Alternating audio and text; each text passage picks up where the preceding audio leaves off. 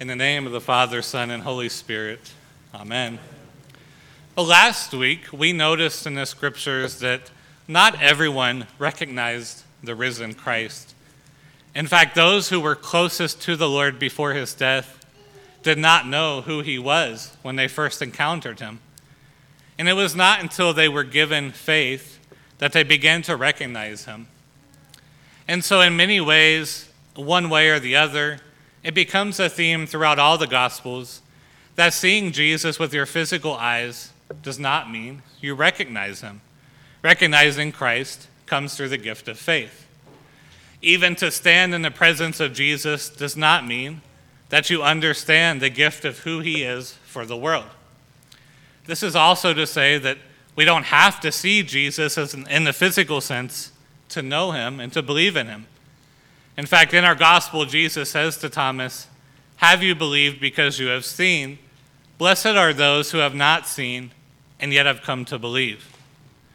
All of us now, of course, are required to know Jesus by faith and not by sight. And so I think when we read Scripture, we can see that the world is kind of divided into two. It's divided into those who know Jesus for who he is and they know him by faith, and those who do not. Now, that's not a popular message in many churches anymore because we moderns tend to be uncomfortable with making such a hard dichotomy, right? We like to be a little softer, a little more gray. We don't want the world to be so black and white. We want to be a little more tolerant. We tend to think a softer approach is more compassionate, it's a more loving approach. So we tend to think along the lines of well, so and so is a good person, a kind person, a generous person. They would never hurt anyone, so they must be good in God's eyes. But Scripture doesn't really divide people like that. And so the Bible seems to suggest that there are those people who receive Christ and know Him by faith, and those who do not. And so, for instance, in our reading from Revelation chapter 1 this morning, we see that among people there really is no neutral ground. Instead, the death, resurrection, and the lordship of Christ are considered from two perspectives in our reading. First, how the faithful see the risen Christ, and then, secondly, the anguish of those in society who failed to receive Christ by faith. And so when we look at the latter in Revelation 1 7, it says, Look, he is coming with the clouds. Every eye will see him, even those who pierced him and on his account all the tribes of the earth will wail. There's a consistent theme throughout the New Testament. Everyone, everyone will see Christ. Some people by faith will know him and walk with him in this lifetime. Others, however, will not see him until the last day when he comes again to judge the living and the dead. But all will come to know Christ in one way or another. Those who have not received the risen Christ by faith Revelation says, are going to see Christ and wail. They're going to see him in anguish. John writes that even those who pierced him are going to see him and wail. Now, literally, there was only one soldier who pierced Christ upon the cross. And so we understand this figuratively. And so we understand that this comes to mean a kind of careless indifference to Jesus that's typified in the act of piercing. In other words, we as sinners, when we as sinners reject God's grace, when we make ourselves to be our own saviors, when we try to find saviors in this world that are not Christ, we are piercing him. And this is a basic theme throughout the whole book of Revelation. The fact that Christ is Lord and is now reigning as Lord, as the risen Lord over all of creation, does not sound like good news to unrepentant sinners. In fact, Revelation portrays it as terrifying news to sinners.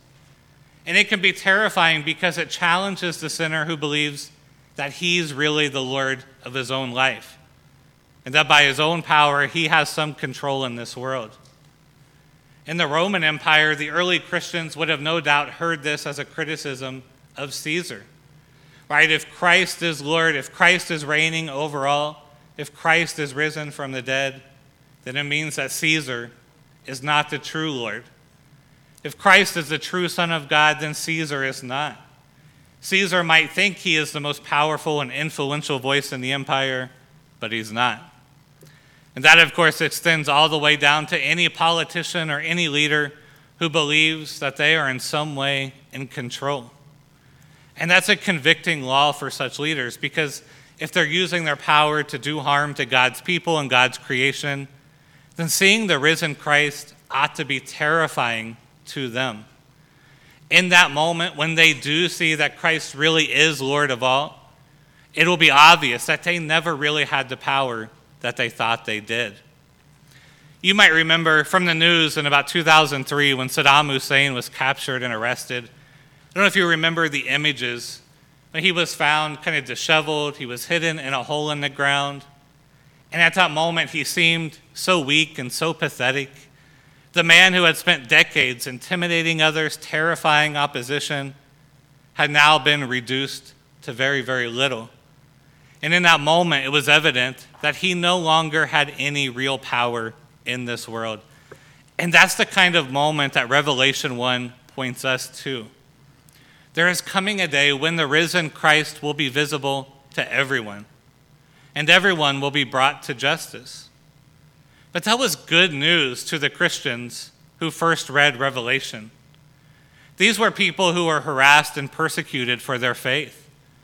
John himself, writing this book, was writing in exile.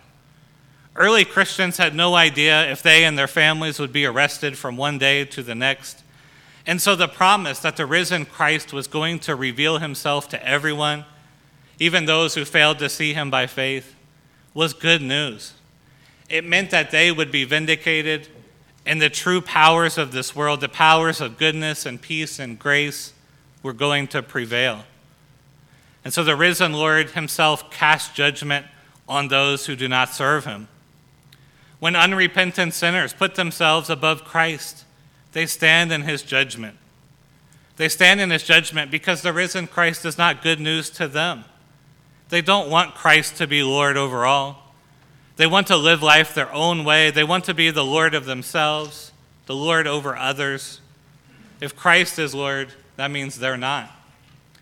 They only see their submission to Christ the King as a threat to their own sinful flesh that they so dearly hold on to.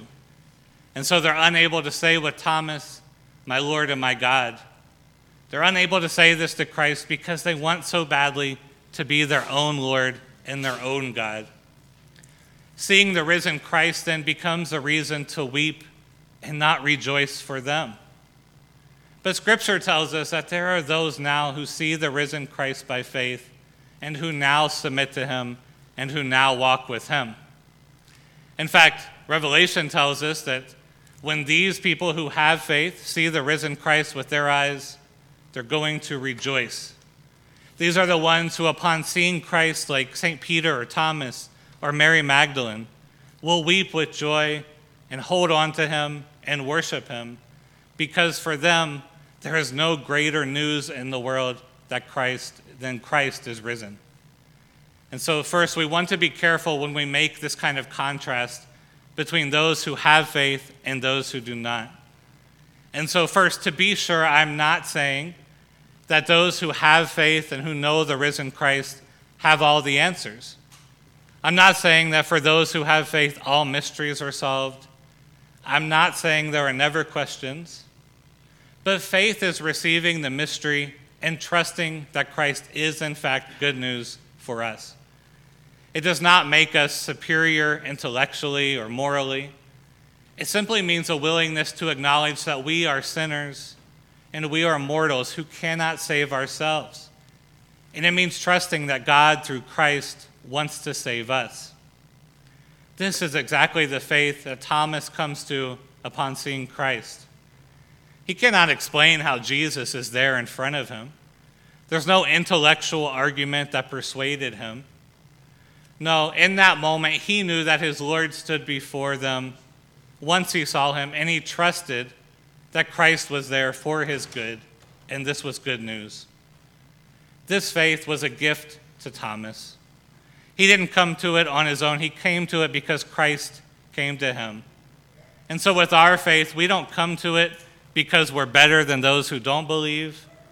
We don't come to it because we're smarter, we're intellectually superior, or we're wiser, morally better. We come to this faith of knowing Christ because the Holy Spirit has changed our hearts. The risen Christ, then, is good news for those who believe it.